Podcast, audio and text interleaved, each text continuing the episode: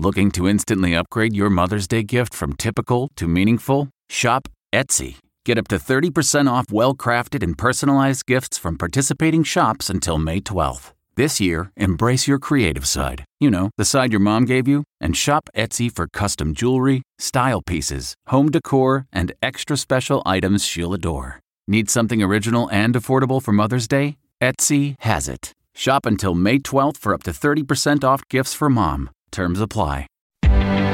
Reporter's Notebook. I'm Elaine Cobb in Paris. Teachers across France took to the streets today, striking to object at constantly changing rules in school.